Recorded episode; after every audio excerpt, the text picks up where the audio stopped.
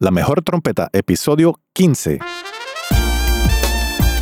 Bienvenidos al podcast La mejor trompeta con Luis Aquino. Vivencias, técnicas y secretos para ayudarte a llegar al próximo nivel.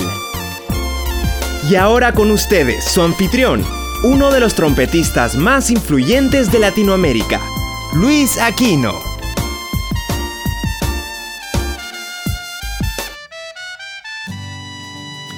Saludos a todos. Bienvenidos a este podcast, La Mejor Trompeta. Yo soy Luis Aquino, trompetista de Puerto Rico, orgullosamente. Y este es el episodio número 15 de mi podcast, tu podcast, nuestro podcast. ¿Por qué digo eso que es un cliché tan horrible?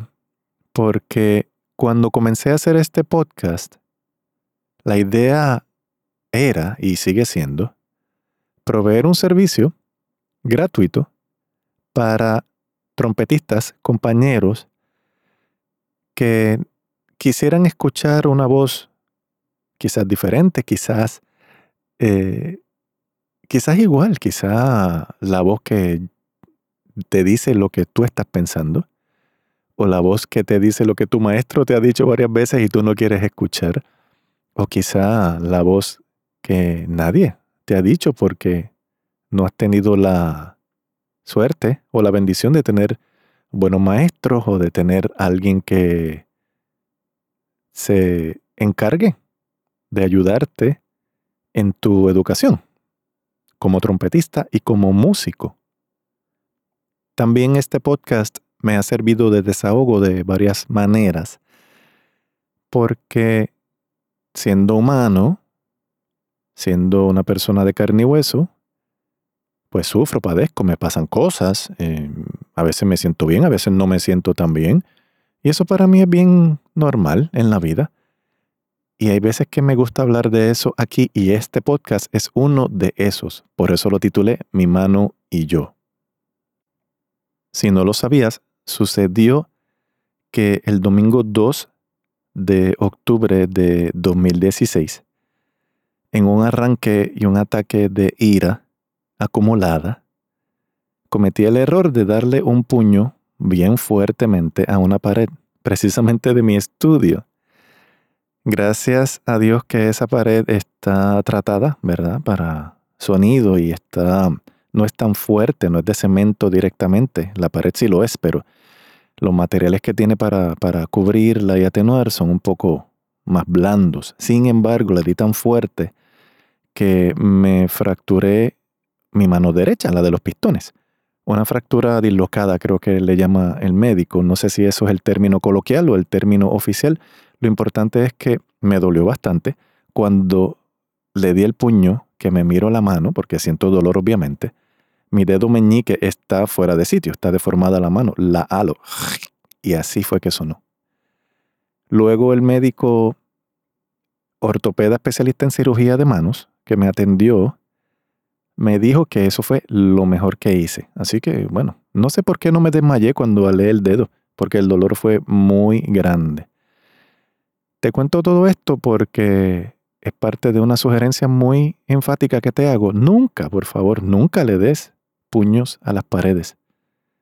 Y te sugiero que tampoco le des puños a alguna persona, a no ser que sea, por supuesto, en defensa propia. Ahí dale con todo. Ahí defiéndete. Pero la ira, viniendo de mí, lo que te estoy hablando, que soy una persona que lleva décadas en busca de camino espiritual, eh, para aquietar ese monstruo interno, le puedo llamar así. Eh, mi interior no es fácil, soy bastante intenso, obviamente. Eh, he practicado meditación trascendental, he practicado yoga, fui criado en el catolicismo romano, que eso incluye pues la oración y meditación, etcétera, etcétera. En mi adolescencia, en un momento dado, me convertí al cristianismo protestante buscando camino. Eso tampoco me funcionó. Eh, sí, mm, la oración y todo ese tipo de cosas, pero eso no es mi camino.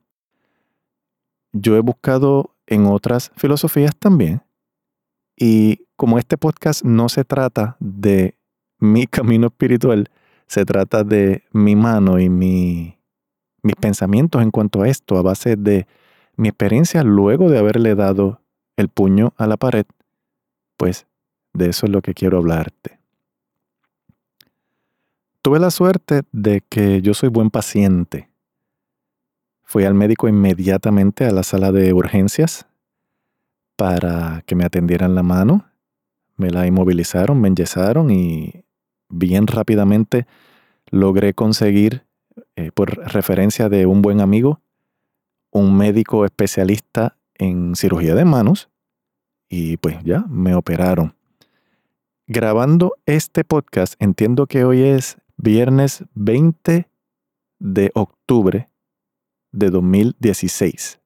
Y estoy aquí sentado en una silla en mi estudio y la pared a cual le di el puño está a mi derecha. No veo la marca, pero sí, mis nudillos dejaron la marca.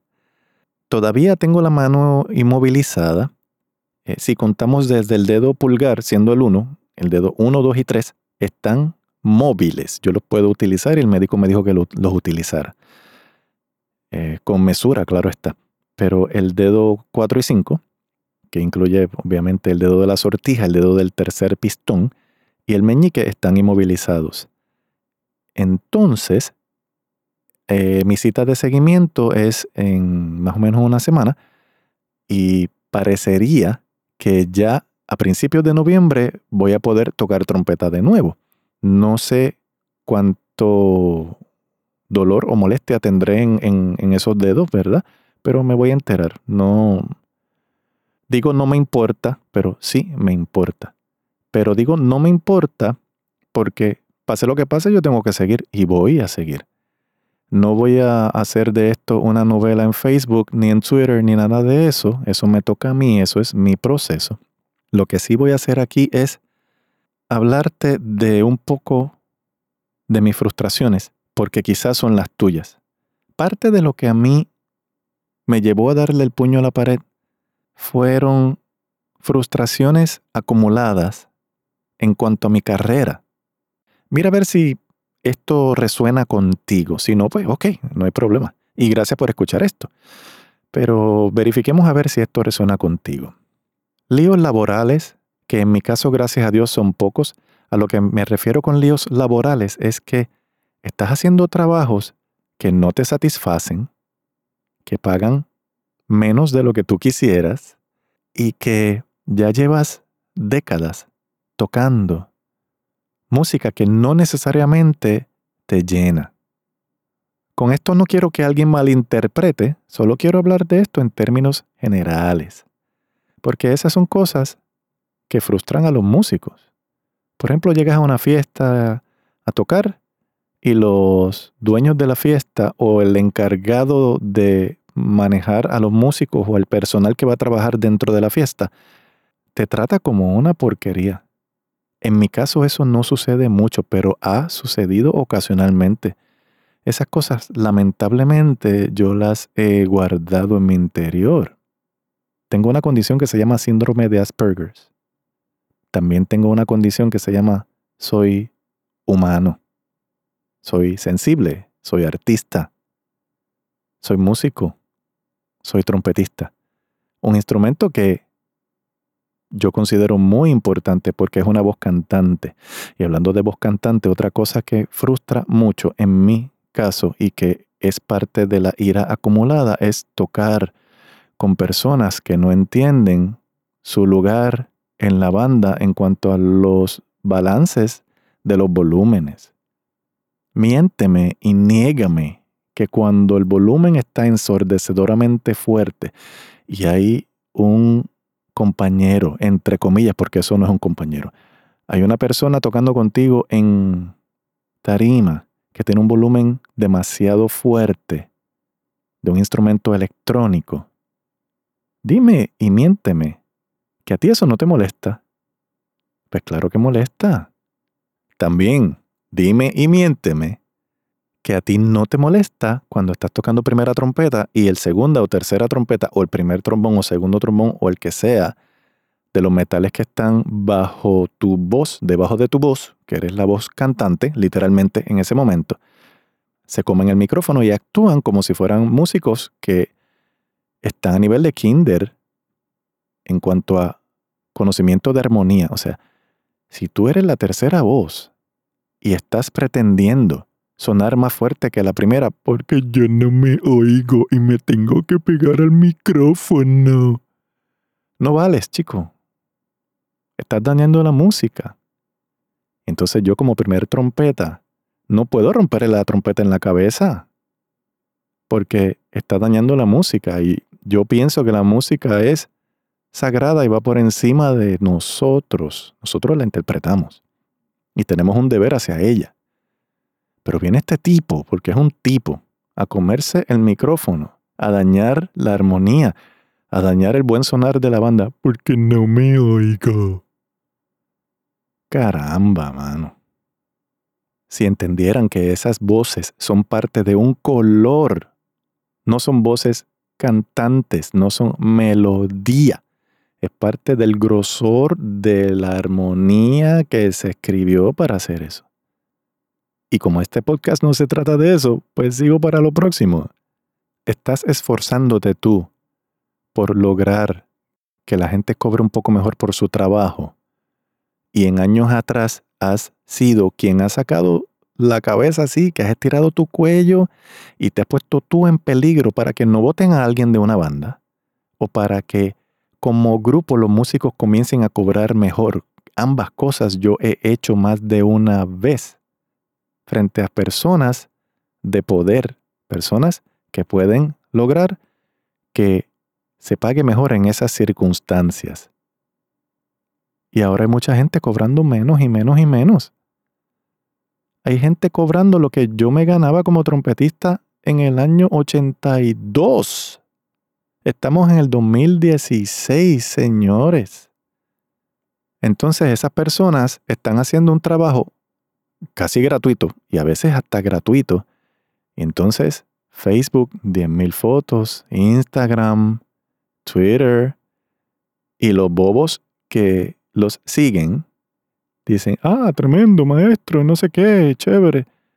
Digan cuánto se están ganando, digan que están cobrando poco o gratis o nada. Di que estás dañando el mercado. Eso es desde el punto de vista de músico de fila como es lo que soy. Si tú te crees que yo soy un solista internacional, estás muy equivocado. Yo he tenido una gran carrera y la sigo teniendo, gracias a Dios y gracias a mi esfuerzo y a mi disciplina.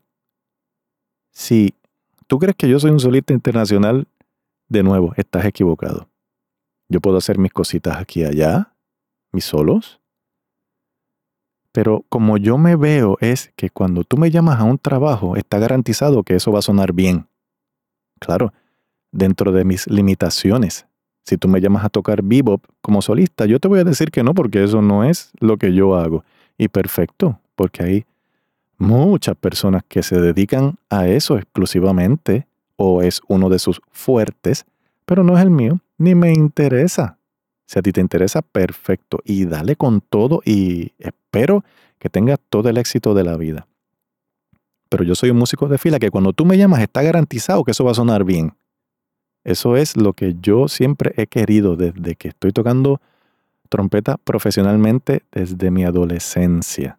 Que mi nombre y apellido fueran y sean y sigan siendo sinónimo de que, oh, esto hoy va a sonar y que después del trabajo sea, oh, esto sonó. Por eso yo me fastidio practicando. Por eso yo estoy haciendo este podcast y mis cursos y mi blog, que lo tengo un poco desatendido, pero lo voy a atender. Y en Facebook publico cosas y en Twitter, en 140 caracteres no te da para hablar mucho, pero se puede hacer un poquito con eso. Y muchas veces mis pensamientos suenan un poco ácidos, pero es que así soy yo. Si no me has conocido, ¿verdad? me, me, lees, me lees y me lees, y no me has conocido, cuando me ves de frente es como que, wow, este tipo me va a ladrar o algo así. No, mentira. Yo, este, como dije hace un ratito, teniendo síndrome de Asperger, no soy una persona que me gusta estar en las fiestas y estar en los bullicios y estar rodeado de gente. No. A mí no me gusta estar solo. Pero me gusta estar conmigo. Así que, si eres así y te identificas, perfecto. Si no eres así, pues perfecto también. Tiene que haber variedad en este planeta. Por eso te lo digo, para que sepas un poquito más de mí. Pero aún así, cada segundo de mi vida no es necesariamente de esta manera. Bueno, yo creo que sí. De todas maneras, yo soy una persona que estoy en mi quinto matrimonio también. Porque no se me hace fácil convivir con gente. Lo admito. Y si tú tienes síndrome de Asperger diagnosticado, ¿me entiendes? Si no, escucha esto. Imagínate tú, mujer, vivir con un hombre, o tú, hombre, vivir con una mujer, que simplemente tú tirar la nevera, tirar en países, algunos países latinos es otra palabra que tiene que ver con algo sexual, pero no. Estoy hablando desde el punto de vista de, vista de Puerto Rico. Tirar es abrir una puerta o dejarla ir, que se azote, que suene ¡pam! fuerte. A eso me refiero yo con tirar. Vivir tú con una persona que solamente eso, tirar a la puerta del refrigerador, o cuando llegas a la casa y tiras la puerta, que suena bastante fuerte, le molesta. Porque tiene hipersensitividad auditiva, o como sea que se llame eso. A mí no me importa cómo se llame, yo te puedo decir cómo es que se siente y se siente como una soberana porquería. Porquería, porque es muy fuerte ese volumen. Imagínate también que tú seas de las personas que acostumbra a atender las llamadas telefónicas en el, en el altavoz. No te pones el teléfono directo a, tus, a tu oreja, derecha o izquierda. Tampoco usas audífonos para tus llamadas, sino simplemente lo pones en, en speakerphone, como se dice en inglés, en el altavoz, la bocina. Y estás caminando por toda la casa oyendo eso. Eso a mí me molesta mucho. Imagínate que tengas tú que vivir con una persona y tengas que controlar muy de cerca, muy conscientemente, el volumen al cual miras el televisor si esa persona no está viendo el televisor contigo. Porque si la persona está en la cocina, en la sala, en, otro despacho de la casa, otro, otra área de la casa, le molesta porque lo escucha hasta allá. Cuando estás lavando los platos, si tiras demasiado la, la losa, de los platos de losa. Eso se oye en los dientes de la persona que tiene Asperger's. Entonces, si mañana vamos a salir a la playa, por decir algún sitio, y te digo que es a la una de la tarde, es el acuerdo entre nosotros, nos vamos a la una. Asumiendo que pase muy raramente que en una familia latinoamericana se salga a la una, que eso casi no pasa, pero asumiendo que pase. Vamos para la playa, ¿verdad? Pero de momento alguien en el, en el carro dice, oh, yo creo, yo quiero mantecado, helado. Yo quiero comer helados. Para mí, una persona que tiene Asperger's, es como que no, no, pero es que el plan es ir a la playa. ¿Por qué nos desviamos? No, entonces, te, te imaginas la locura, te imaginas cómo se va acumulando la tensión por décadas de eso. Y te estoy mencionando un par de cositas. Solamente. Lo que te quiero decir con esto es que mi interior no es fácil. Por eso es que he logrado llegar a cierto nivel como trompetista. Sí, lo tengo que admitir, yo toco mi trompeta bien. No la toco perfecto. yo quisiera. Pero mal no toco. Y yo, yo he llegado a un nivel que es el, mejor que yo puedo llegar. Hay gente que ha llegado más alto y llegará más alto y chévere, y felicitaciones. Pero mi nivel máximo, yo, yo lo he conocido y, estoy manteniéndolo lo más que pueda. Claro, ya, ya. Ahora el 10 de noviembre de 2016, no sé cuándo estés escuchando esto, pero cumplo, si Dios lo permite, 50 años de edad. Entonces, para mí la música, venir a la música ha sido una gran bendición. Yo no sé qué yo hubiera hecho si no hubiera sido músico para concentrarme en algo positivo, para descargar esas energías negativas que se acumulan con los ruidos innecesarios desde mi perspectiva. Que la gente hace cuando se, mientras se están desplazando por un pasillo simplemente de una casa, hablando con el teléfono en el speakerphone, o tirando la puerta de la nevera, o tirando la puerta de entrada a la casa, o escuchando el televisor bien alto, o viendo los vídeos de la computadora, computador u ordenador de datos si estás en Colombia o España respectivamente, sin audífonos. Y eso son otras frecuencias porque los altavoces de las computadoras tienen una frecuencia de esa bien chilloncita que molesta. A mí me molesta, aunque esté en otra habitación. No es fácil vivir con una persona así. Añádele que esa persona, me refiero a mí, que esa persona con la que estás viviendo es bien exigente con la música. Y si tú quieres cantar algo porque sí y lo estás cantando desafinado, la persona básicamente va a querer taparse los oídos e irse del lado tuyo. No es fácil vivir con alguien como yo, como yo soy el que quiere irse, taparse los oídos y salir corriendo. Porque está desafinado y yo no lo tolero. Y si la canción dice ba, ba, ba, ba, ba, y tú dices be, be, bi, bo, bu, oh, y si yo me la sé, me estás matando. No lo, no lo soporto. O sea, no es fácil ni para mí ni para ti estar viviendo en esa situación. Imagínate. Estoy invirtiendo tiempo en esto para decírtelo y no sé si todavía estás escuchándolo. Si estás todavía escuchándome, gracias. Me disculpo si algo de esto es muy fuerte, pero te agradezco que estés escuchando, espero que aprendas algo o espero que te estés, em, no sé, eh, identificando con esto para que si sientes lo mismo que yo, no estás sola ni estás solo. Y si no sientes lo mismo que yo, pues aprende un poco de, cómo es que algunas personas se sienten. Y estoy hablando de un nivel de autismo muy leve, porque yo estoy bien bajo en la escala. Imagínate las personas con autismo severo. Los niños que se agarran los oídos y se empiezan a dar golpes en, contra la pared, porque es que, ¿cómo tú paras ese ruido? Ponte a pensar en eso. Imagínate, ponte, en esos zapatos, en, eso, en ese cuerpecito de ese niño.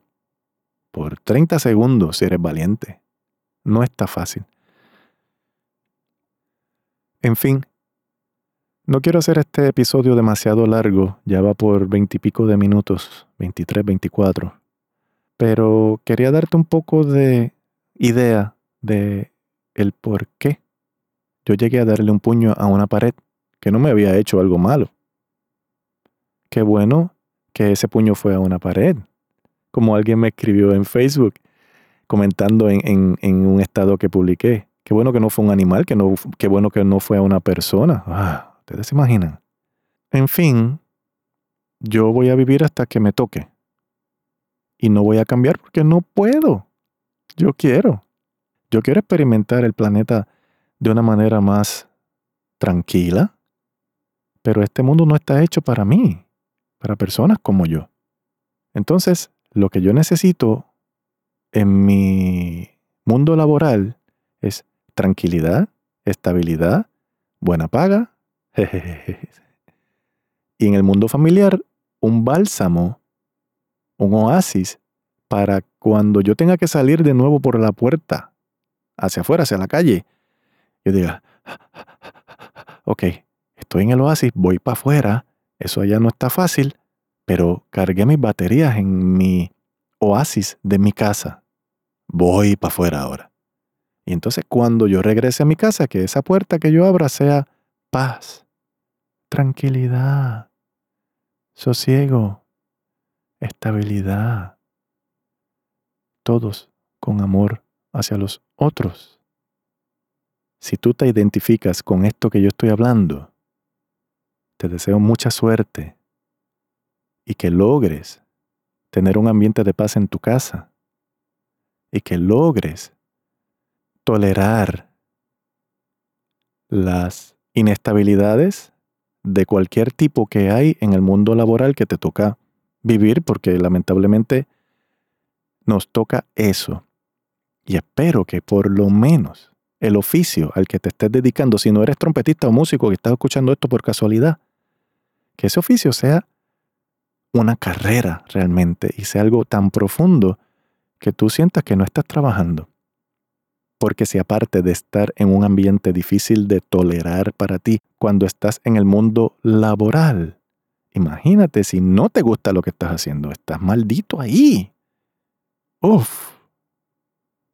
Que a lo que te dediques sea a lo que te gusta o una de las cosas que te gustan y que le encuentres el amor genuino. Y que logres poco a poco, aunque sea, vivir en las condiciones bajo las cuales a ti te gusta vivir o sobre las cuales a ti te gusta vivir. Y que puedas llegar a tener una vida que te guste y que sean muchas más las buenas que las malas. En mi caso son mucho más así mismo las buenas que las malas. Lo ha sido y me considero bendecido por ello. Si tú no tienes eso, sigue, sigue adelante. Sigue porque se puede lograr, no en un mes, no en seis meses, lamentablemente, eventualmente, pero a veces la paz se logra moviéndote de sitio, moviéndote de país o moviéndote de donde sea. No le des puños a las paredes. Haz lo que haya que hacer para poder estar bien. Medita, haz yoga, ora, si eres persona de oración, respira profundamente, lo que sea, la técnica que sea que te funcione. Pero lógralo, porque tu cordura y tu salud depende de eso, para que dure muchos años, muchos años en salud, muchos años en tranquilidad, en prosperidad y te disfrutes tu vida. Ese es mi deseo para ti que estás escuchando esto. Nuevamente muchas gracias y hasta pronto.